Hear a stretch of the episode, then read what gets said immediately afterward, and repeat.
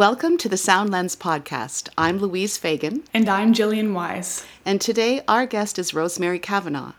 Since graduating from Art College in Ireland, Rosemary has been a graphic designer, art instructor, floral designer, event designer, writer, and performer in Dublin, New York, Tokyo, Brussels, Geneva, the international city list goes on all while balancing her family's role in Ireland's international diplomatic efforts as the spouse of an Irish ambassador. We have so many questions and can't wait to hear your stories. Welcome, Rosemary. Hello, hello, hello, Louise. Hello, Jillian. Lovely to be here. Hi, Rosemary. We have a lot we want to get into, but first of all, we're just wanting to know more. So, an ambassador is the official representative to a foreign country, and this is obviously a very important role, but this is only one family member's role in your family and in an ambassador's family. Can you describe your role as the pillar of support in an ambassador family? That's a, a very good way to describe it, uh, Jillian, as a pillar of support, because that's what I I've seen myself as uh, throughout the years. That role grew as my husband's career grew. And I felt I felt it particularly as his career grew, and I felt that it was a I had that responsibility because uh, I, I, not only had I made a commitment to him, my husband, but I'd also, in a tacit way, I'd made a commitment to the state representing Ireland, even though I'm an unofficial representative, completely unofficial.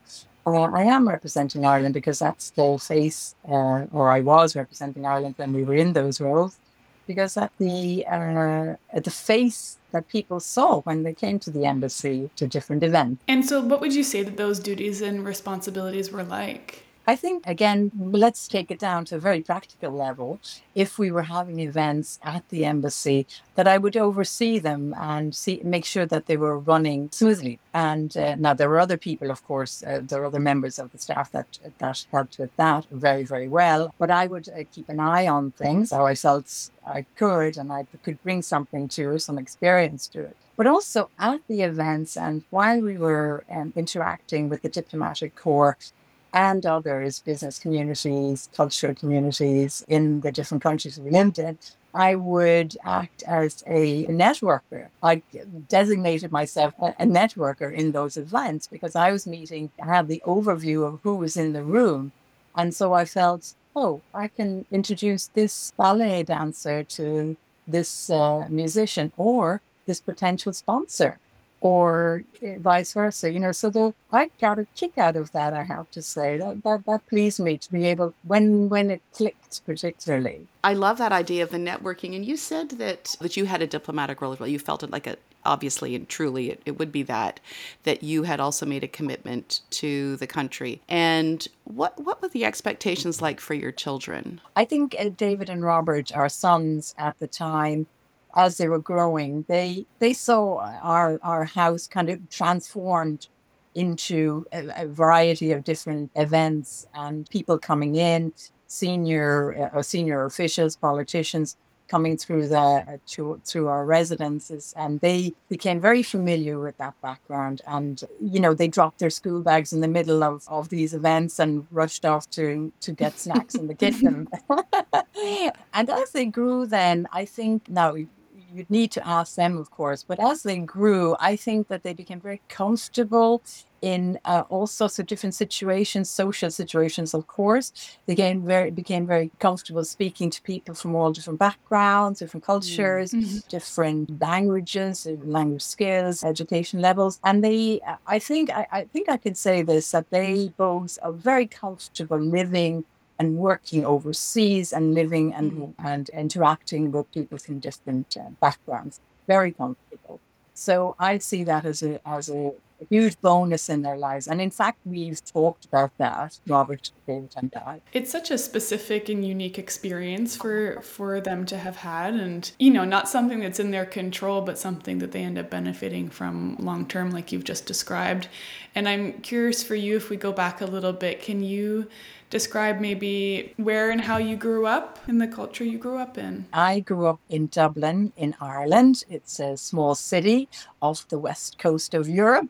I grew up in the 70s, 60s, and 70s. At that time, things around the world were changing. Well, around the Western world were change, changing including feminism and women's role in the world. And I grew up with that, especially as a teenager and as a young woman. So that, that that's a back. I say that because it's a backdrop, and I think it's a backdrop to my life. I progressed and I went to art college because art was was my main interest and passion in life. And I also had an eye on well, I, I needed a career that's going to travel because I'd already met Paul. And he had uh, described to me his wish to join the Irish Foreign Service. And I was intrigued. And I knew that we were going to be together from early on. And I, therefore, I chose graphic design because I wanted to, I wanted something that I could take around the world with me. It didn't quite work out that way. But anyway, I am one of seven children. I come from an Irish, uh, uh obviously Catholic home, and I was sixth of seven children perfect place to come in a family. Nobody really paid too much attention to you, so therefore you got on with what you wanted to get along with.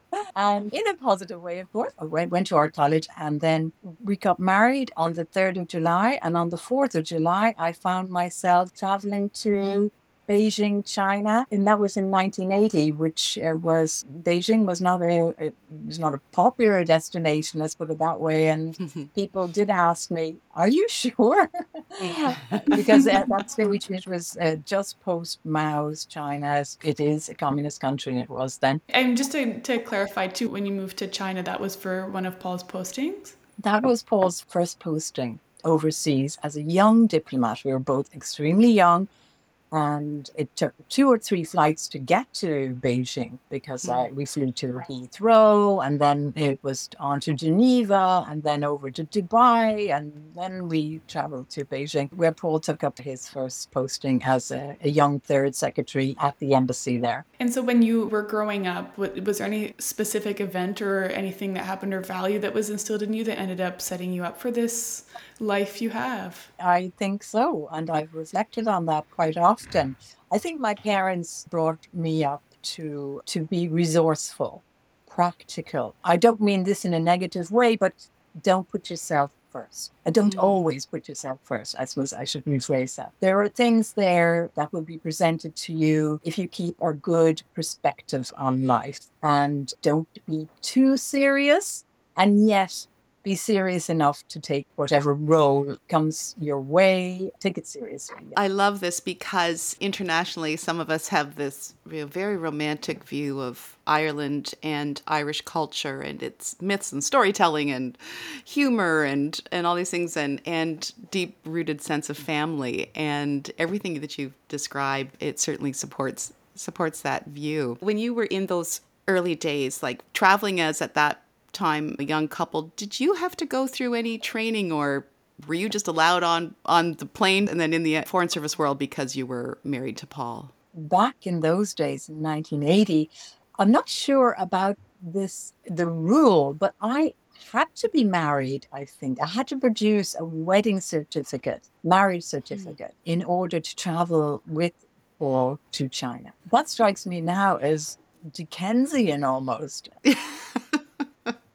but that was the case back then. And I'm not sure my parents would have okayed it. I'm not sure they would have allowed me travel to China as an unmarried woman at you know, accompanying my boyfriend as he would have been, or right. fiance, as suppose, uh, in those days. Now, of course, that's all changed. The Irish Foreign Services is very diverse and respects all sorts of unions. But back in those days, that was one thing we had to produce together was uh, a marriage certificate, and then I was uh, good to go, as they say. And as to training, it, there was some some uh, lectures on, and now you're going to China, information mm. about what to expect in those days but it was quite light when I think about it now. And I was probably fortunate that it was so light because I was very young. I was 22, and I saw it as a great adventure, and that our life together was starting as this great adventure. of course, slightly nervous and um,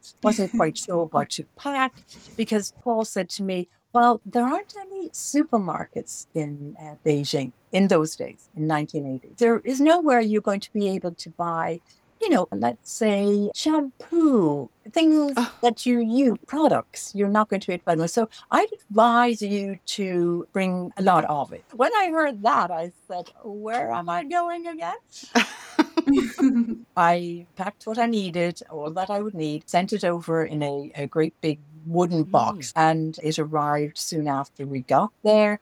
And I happily lived in this very different environment, very strange. Nothing that I had lived in Dublin, the years I'd lived and grown up in Dublin, there was nothing that prepared me for that. No matter what my parents would have said to me or my family or mm-hmm. teaching, or this was a very different experience. In what ways was it so different? Well, in that way, there there was no there was one uh, store in just uh, to talk about that a little bit. There was one store in Beijing called the Friendship Store, and that's where all the foreigners went to shop for day to day things like store food and food shopping.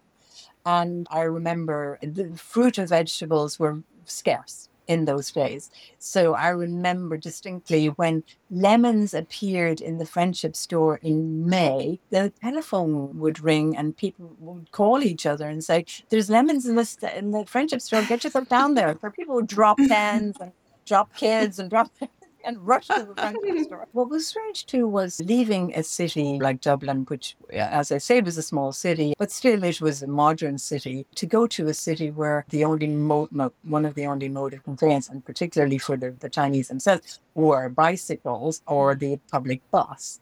After that, nobody owned a car there. Nobody. And mm-hmm. whereas you fast forward to today, families now have two and three cars, which is a, a, problem from a parking point of view, not to mention the quality of the air in mm. Beijing. English language was not spoken, of course, and no signage in English. You had to become quite intrepid and navigate your way around a city through the bicycle thronged streets. And the food was very different and not at all as wonderful as it is today in Beijing. The food was very rudimentary. You had to be very careful and just your everyday interactions mm. with people. I remember walking down Wangfujing, which is one of the main thoroughfares in the city, still is today. And I was stopped at, to look in a shop window and it looked like it was a drapery store. I looked in the drapery store and there was, I remembered that there was a plumbing equipment in the, like piping in among the, the, the fabric. And I thought this was quite unusual, and it was. But as I stopped to stare in the window, a crowd developed behind me. And they weren't looking at the plumbing and the fabrics or whatever the unusual sight was in the window. They were looking at me. I turned around to leave the, the window to go on, along my way. And there were, I'm not, I don't think I'm exaggerating. And this is, the, this is how it felt. There were about a hundred people around me. Oh a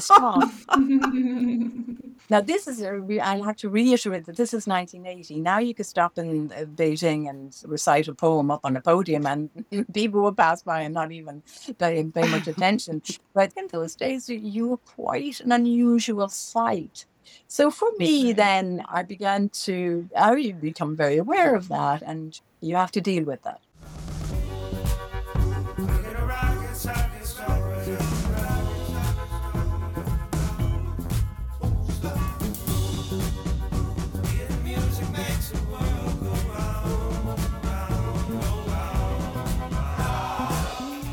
You're in this new country and new experience and you're young and you're also starting out as a couple were you able to do any of your own personal creative work? Were you able to find a place for your creativity? Two things that happened to me while i was there in terms of working. I was offered a job i think because i was standing in front of the, the person who offered me this job. He, he was starting a liaison office for a trading company in Beijing because in those days it was just beginning to to develop and change into the economy that it has become today. But these were the early, early days and very, very baby steps. And he was looking for somebody to help him run this office. And I looked like a good candidate to him. So he asked me, did I know anything about filing, typing, and office duties? Uh, to which I answered, uh, no, I don't. I've spent the last four years in an art college. And he said, well, you're hired. And and I navigated my way through that office. And there I worked for two years. And I worked my way around things. And uh, typing was not my strong suit, but uh, I worked it out. And I must say, I enjoyed that job very much. While I was working in that office, there was a, a Chinese lady called Madame Wang, and she was helping with the translations, Chinese language translations. And she beckoned me one day and said to me, Rosemary, do you know anything about teaching? I think you'd be a wonderful teacher of English to these young middle school children. And they are in a special school outside of Beijing, a special school being that they were daughters and sons of the political elite. And mm-hmm. I think you, you, you strike me as somebody who would manage out there. And I was looking at her thinking, how am I going to tell this lady that I don't know very much about teaching. But I did know this, though. I did know this that I, I loved teaching. And I found that out while I was in art college. I was given a role, much in the same way, I was given a role as a teacher to a school, a technical school. These were boys mostly who were going on to become electricians and plumbers, etc. They asked me, would I teach sign writing and lettering? Uh, so I learned there that I loved teaching, even though I really wasn't a teacher of English language, and that's for sure. And uh, so I, I said to Madam Wang, yes, I will take that job, please. I went to this middle school and taught there, taught English there to 13, 14 year old uh, Chinese students. And that was a very, very rich experience, I must say. I, I took time out of my working day as an administrator in an office and to teach English to young Chinese teenagers. I really enjoyed that because it was a, it told me a lot about the country I was living in. It was very mm-hmm. rudimentary, nothing. It was a school without any of the many resources, let's put it that way, even though it was mm-hmm. a quite elite school. I mean, it sounds like it was really impactful. And I know you spent time in a lot of different places. Can you tell us about the different countries that your role in your family was was taken to and how often you had to relocate? Well, we relocated many times. From China, uh, we returned to Ireland, and uh, there our first son was born, David. He was born in Dublin in 1982. And so that, that again had an impact on my life and changed things mm-hmm. for me. Mm-hmm. Very soon after that, then Paul was, uh, was appointed to the United Nations in New York, where he became a member of the Secretary General of the United Nations team. This was a wonderful opportunity for him. So we packed up this time we packed David as well and went to New York. I had been to New York as a as as a student. I had spent a summer there, but I never really thinking that I would come to live in New York. I must say this was very formative for me. Even though I had had the experience in China, New York was very different because it was a little bit more recognizable, of course, you know, the, the culture, even though these are two very different countries, Ireland and the United States um, particularly New York. But I felt that this is somewhere I could flourish. Whereas in in China, I had to work things out. I thought New York is somewhere where I could actually flourish.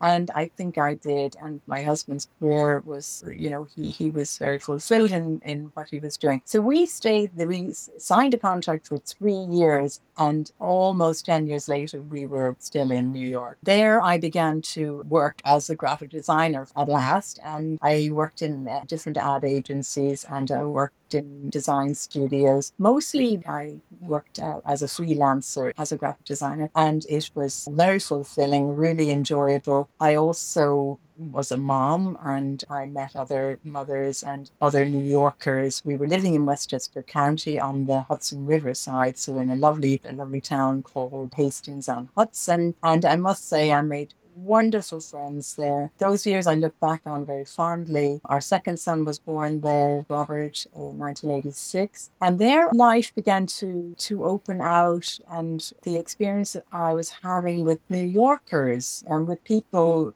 who were so direct and honest. And I just loved mm. it. it. It, really um, captured my imagination. And I became, almost became a New Yorker. to complete that particular posting, we left New York in 1992 and we went to live in Cyprus where Paul became an advisor, political advisor to the United Nations peacekeeping force that was there at that time. And this was an idyllic place for us to mm. live. I'm so grateful that we got to live there in those years. Two young children, two young boys, this sunny island, beautiful mm. uh, school system, very like Hogwarts. They'd come from the very free and easy New York school system to this quite proper and school uniforms and hello, how are you? And a very nice environment for children and for, for Paul and I to live in. I deepened my interest in painting and drawing and took classes there and began actually to teach drawing to the international community that I found in Cyprus. Cyprus is a small island between, I suppose, Turkey and the Middle East. I'm making the map in my head now. It's that area in the Mediterranean. A wonderful place, mountainous. You could go skiing there in the morning time and swimming in the afternoon. One of those environments for our children. Wow. And there I met, uh, again, wonderful, made friends within the international community and the Greek and Turkish community as well. And my interest where politics grew and who was I in all of this and meeting and understanding the logistics of struggles and communities with struggles. Having come from Ireland, of course, we had, had our own struggle here. So to be in another island where there was a quite a large struggle between the, the two communities. And it was very interesting to learn more about that and how they were dealing with it and how we dealt with our own difficulties in Ireland and comparing the two. This is it's so fascinating, Rosemary. I'm just kind of I'm curious about where you are now and you're looking back on that time and you're able to maybe connect some dots, but you were just talking about the kind of the tone in Cyprus at the time and why Paul was there and, and your family was there. And you're talking about the correlation maybe with what you were experiencing in Ireland or what was happening politically around the world, I guess. Were you acutely aware of that at the time? Or is this something that, that you, when you reflect on, you realize? I think, you know, when you're living in a situation like that, in a place like that, you are aware of it and you're always careful to be mindful of who you're speaking to. And that, is all something that has become a lifelong interest of mine. Be careful who you're speaking speaking to, be careful what you're saying to people mm. because it impacts it, the impact it will have on your interlocutor. Obviously, in the Greeks and Turkish Cypriots had deep rooted difficulties. So when you were with either community, and to just to say that we had freedom of movement on that island, and that was not granted to everybody. So mm. therefore, this is a good example. You would not discuss that with people. If you were with the Turkish community, you wouldn't really talk about the Greek community or how much interactions you were having with the Greek community. Things like that. You become aware of that. And uh, funnily enough, I think I learned a lot about that in New York because there you're meeting very different people from all sorts of different backgrounds. Uh, I just to go back into my childhood and my uh, young adulthood, I had come from Ireland, a pretty homogeneous society back then. Mm-hmm. Completely changed now much more diverse now and much more progressive, much, much more. While I grew up in this very homogeneous society, I learned in New York, not everybody that you're speaking to understands the culture that you've come from.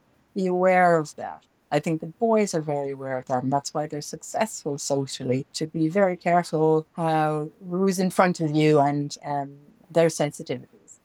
Having to navigate these different dynamics in politics, is that something that you've enjoyed in your role? Or have you found it especially challenging, or is it just, you know, kind of expected? I've enjoyed it because I've learned from it. I, I've enjoyed and understanding that, that very thing that people from all sorts of different political backgrounds, social, religious backgrounds, to be careful not to judge or at least try not to judge. Of course, you try not to judge people.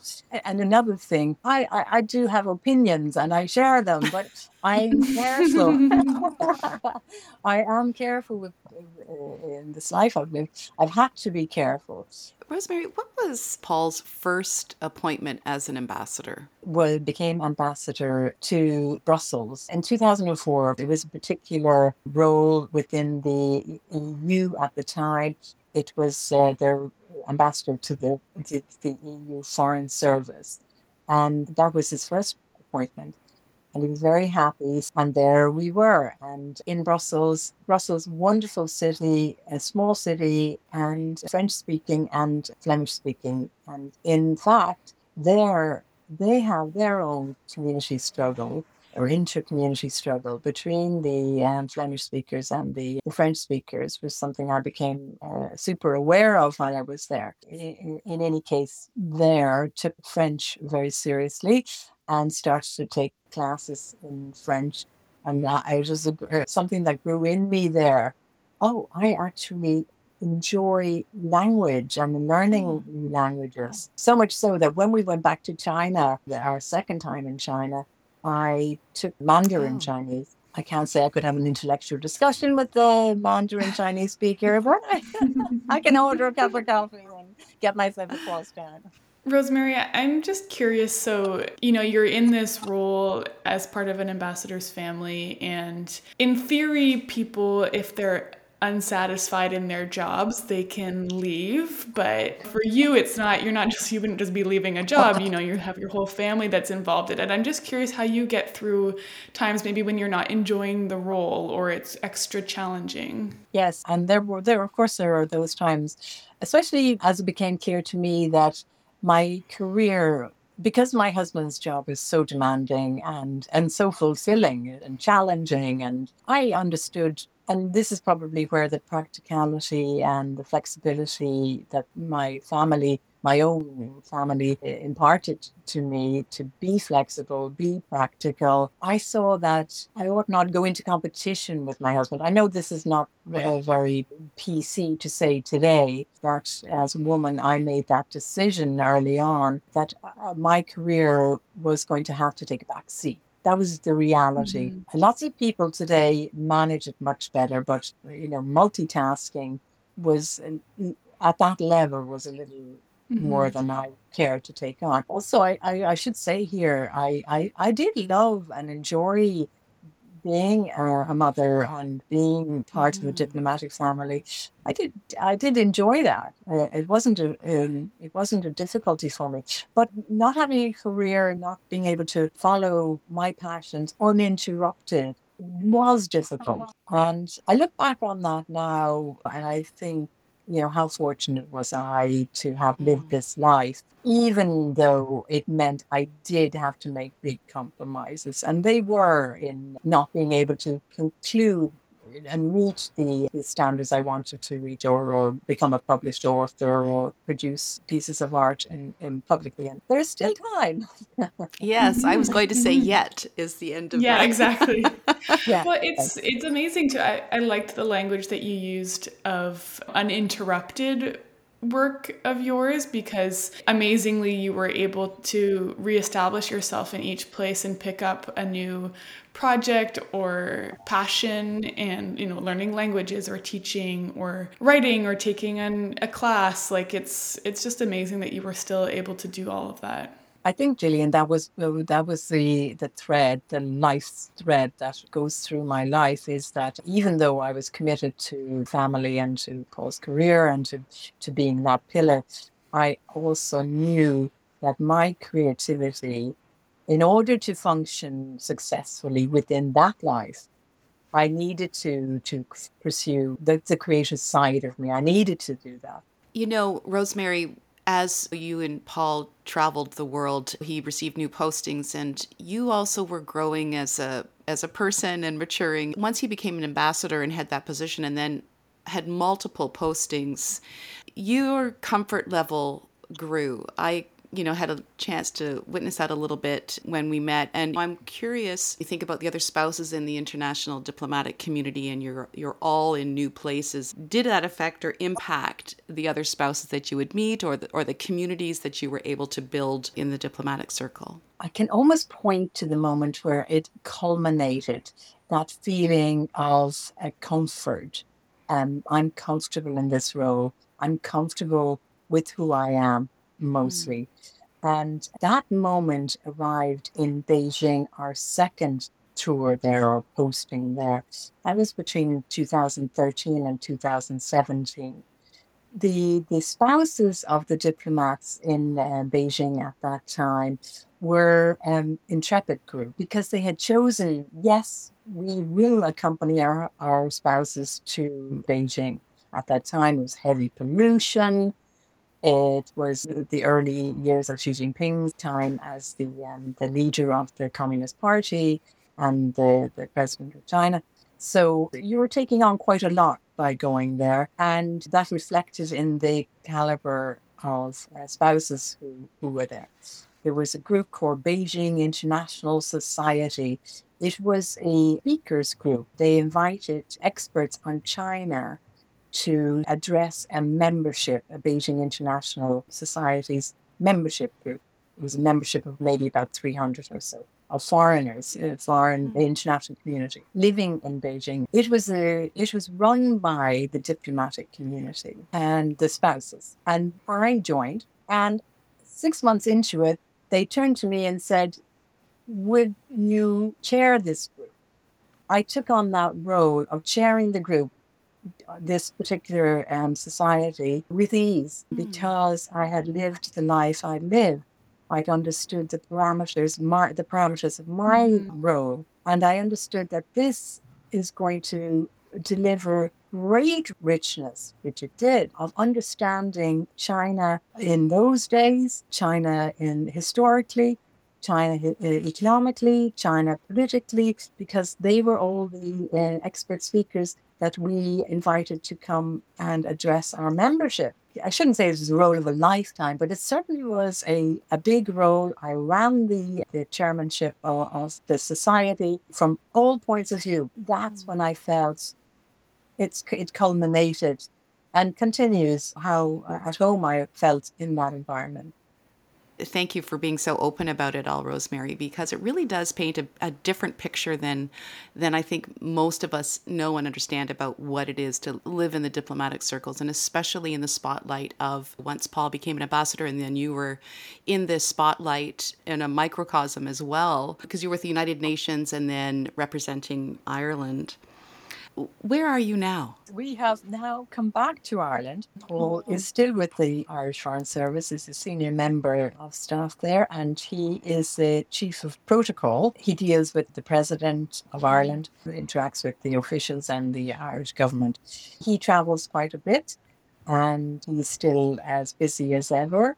And I am now using those skills to settle back into to Ireland and to settle into life here and reestablish myself, albeit with a quite a different mindset now. Hmm. And as I've said before, Ireland has changed enormously in those years that we've been away. So becoming familiar with the, those changes and understanding your place, my place in that. I'm enjoying it. There are challenges to it. I'm working out now all of those things that I've talked about in terms of whether it's writing or drawing or teaching or whatever, I'm making plans to bring it all together in some way, bring all the strands together and produce something because I do have that in me. You know, I want to produce something that mm-hmm. encapsulates it all. And you're giving me this opportunity today is probably a very good place to be. The different personalities I've met throughout my uh, life. I'd like to encapsulate them. Our time in Paris, in France, uh, our time in Switzerland, and uh, when Paul was appointed ambassador to, to France on Monaco. That was, I, I think, for both of us, it was it was a wonderful moment. It was a very proud moment for Paul because he's francophone and francophile So I'd like to bring all of those experiences together in some manner. Is there anything for you that's off limits and when you're storytelling about your experiences like are you expected to filter yourself in any way or do you have to be mindful of how you're framing things Oh gosh, yes, for sure. Your anecdotes would have to be filtered and edited.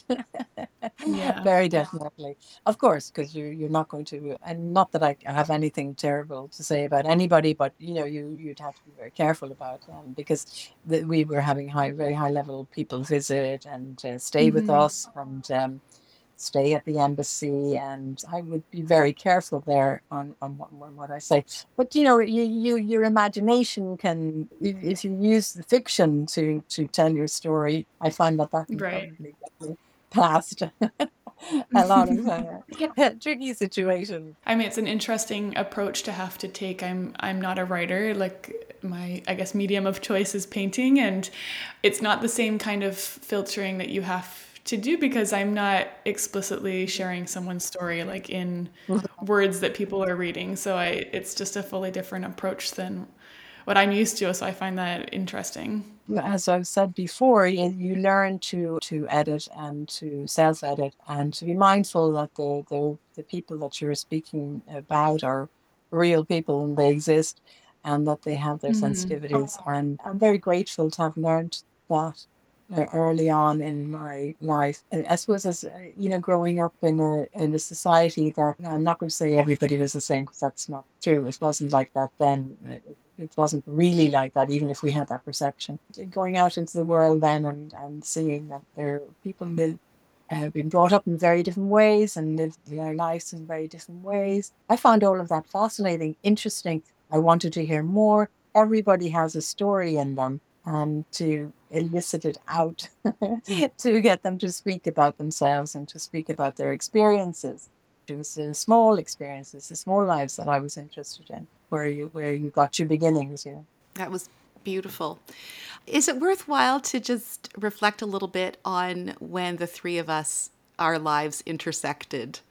At the time I was doing a course with Molly Peacock. We were teaching a course on, I think it's developing, it was like from the page to the stage. And you took that course at the 92nd Street Y and um, I just knew you as Rosemary. I you were Rosemary who had a beautiful Irish accent. I did, not know anything about your, your background, and you came into the course. You were very funny, a wonderful storyteller, natural talent, and we really hit it off. And that was a, a really special time for me in my life with raising my kids, and it was wonderful to have met you, being at the, the place where we each were at that time. And, and what were your plans when you took that course? What were your intentions, did you think? That was, my memory serves, it was 2007, 2008.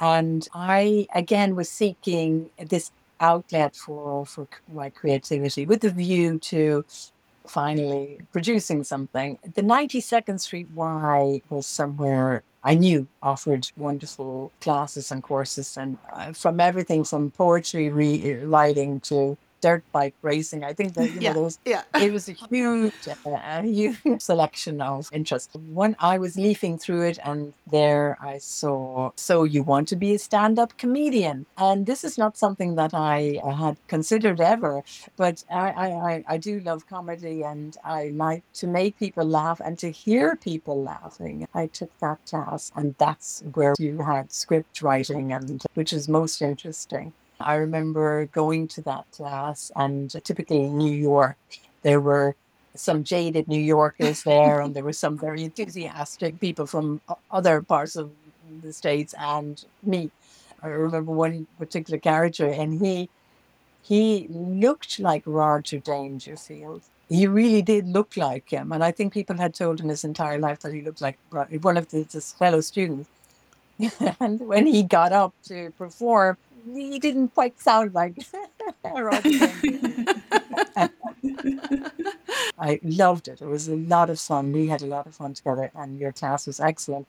And uh, a little later, once I'd concluded that, I mentioned it to one of the friends within the diplomatic community. She phoned me a few days later and said, uh, Rosemary, would you like to perform your part uh, in front of some of our gathered diplomatic uh, spouses and friends. And I gulped. and uh, I could hear a voice in my head saying, This is an opportunity, don't say no. But every bone in my body was saying, Say no. but I, I, uh, I said yes, I will. And there's where I phoned you, Louise. I think maybe two minutes later, I phoned you and I said, Louise, I'm going to need your help to direct me as much as possible. And you were living at that point in Canada, yeah. and I was living in New York, and we made it work. We did. And it was a great success. It was fun. So yeah, you. you. were. You were you were fantastic. And then our friendship and interactions continued and you were very supportive of a project I was working on that Jillian got to witness its launching, the a charity that was about bringing stories to children and the hospitals. And I know Jillian I don't know if, how much you remember of that launch, but it was at the ambassador's residence. I remember that. I remember, I mean, I wasn't that young. I was 16. I remember what mm-hmm. I wore and being excited about getting a new dress for it. And it felt very luxurious going up in your elevator that opened into. Yeah. Your yeah. your yeah. place and like the balcony and the food and just like meeting everybody and I mean I was really from the lens of uh a guest experiencing the event rather than like, you know, behind the scenes type stuff. But it was just so fun meeting you. And I remember meeting Robert. I don't remember if David was there or not. But yeah, it was just really fun. It felt very special. I'd been to New York before, but this was kind of a diff- totally different experience and it felt very cool. The part of our life especially when Paul was um, appointed ambassador, was that we were housed in the ambassador's residence around the world, from Beijing to, to Tokyo to New York, these wonderful residents right in the center of these world class cities. That residence on uh, 79th and East End Avenue. We really enjoyed that part of life. Of course, it came with the you are represent so you must actually represent and, and uh, entertain and have people coming to stay and as I say, uh, officials coming to stay. And we used every inch of those residences to represent Ireland in all sorts of different ways and met some wonderful people like yourselves and like you, Jillian.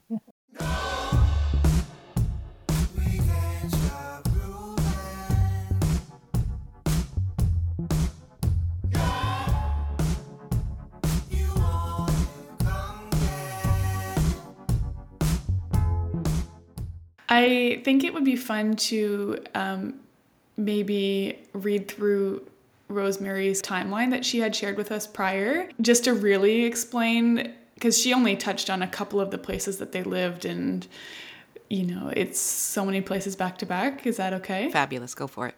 Okay. So I'm not going to read through it all, but I'll read through kind of the points. So in 1980, she graduated from art college as a graphic designer. Three weeks after graduation, on July 3rd, her and Paul married. And then on July 4th, like she said, Paul got his first posting and they moved to China. 1982, so two years later, they returned to Dublin, and that's where David was born, their first son. 1983, so the year afterwards, Paul was seconded to the United Nations in New York, and there he joined the Secretary General executive team. And like Rosemary said, um, I think the initial contract was three years, but they stayed for much yeah. longer. and then there is where Robert was born, their second son, in 1986. 1992, they moved to Cyprus, and Paul had the role um, of political advisor to the UN peacekeeping force. 1996, so four years afterwards, they moved to Tokyo, Japan. After that, 1998, they returned to Ireland for 15 years. 2001, they returned to New York. 2003, they went back to Dublin. 2004, they moved to Brussels. 2006, they were in Geneva. 2007, they moved back to New York again. 2009, they were in France and Monaco, I believe. 2013, they were back in Beijing, China. 2018, in Tokyo, Japan. And now 2022, they are in Dublin. Incredible.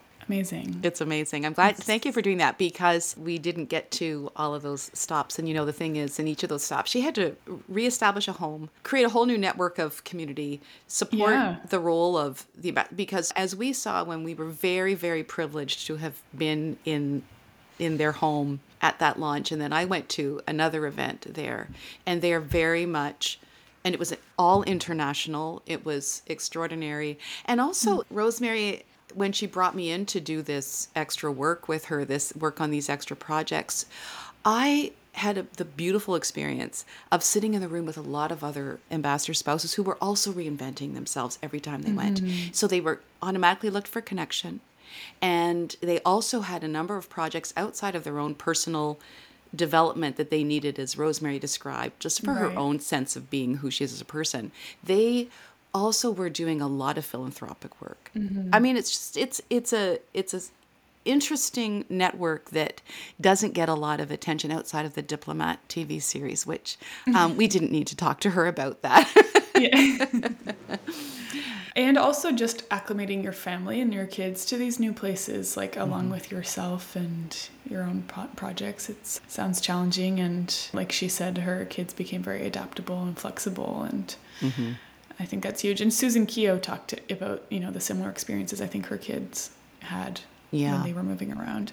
Yeah, it does set them up for an interesting life of a fuller life, the, the feeling of mm-hmm. what is open and possible, perhaps, but also how to navigate kind of any situation. Because I do remember when we arrived for the event, and I we were very early because I was so nervous, and Rosemary just called down to her son and said, "Oh, this is Jillian," and he he and his girlfriend whisked you off somewhere. Yeah, which was really nice because eh, you know I was thinking, okay, he's born in 1986, I'm born in 92. That's six years difference, which as adults is fine, but 16 to 22 is like not the same vibe. That I'm like, oh, they're having to hang out with this like teenager, and I mean, it was very kind of them to let me hang out with them and. Or tag along to whatever they were doing. What were you doing? Was getting set up. I don't know. Do you remember? Okay. Probably watching them drink or something. I'm not sure. Oh, that's funny. No, but I just remember he was Um, very awkward and- yeah. Well, from a parent's perspective, I just remember thinking, "Oh, that, thank you. That is so nice." Because I just remember him coming down, being, "Sure, come on. Well, this is yeah. Let's hang out." It was just Yeah, it's kind of cringy to think back on, but I mean, Okay, you know, right. it's. sure. I mean, it was. And then I don't know if you remember. I just want to want to bookend that little event, small amount of time with. After the event, everybody left. Do you remember? We sat in Rosemary's kitchen and we made frozen pizza because we were all hungry. We hadn't eaten Oh, anything yeah. it was. and we just put on like the a ten minute thin crust pizza or whatever, and we just had a bite to eat, and then we left. But it was like, whew, it was just very, Yeah. you know. And again, that's like balancing that. This is our home. This is we're going to Mm-hmm. put put frozen pizza in the oven after having a an event of hors d'oeuvres, and it was just Yeah. it was great. It, was like these. This is why Rosemary and I got along so well because she's that kind of a person. She's willing to be and kind to everybody. So yeah, I'm excited for her and what comes next. Yeah, me too. Me too. So many stories. Mm-hmm. Thanks again to Rosemary Kavanaugh for being here, and we'll keep everybody up to date on what she's up to. If you enjoyed this episode, don't forget to subscribe, download the episodes, like, and review the Soundlens podcast, and share it with someone you think would enjoy it. You can also follow us on Instagram and Facebook at Soundlens Podcast. And for more episodes, visit soundlenspodcast.com. Love you. Love you too. Bye.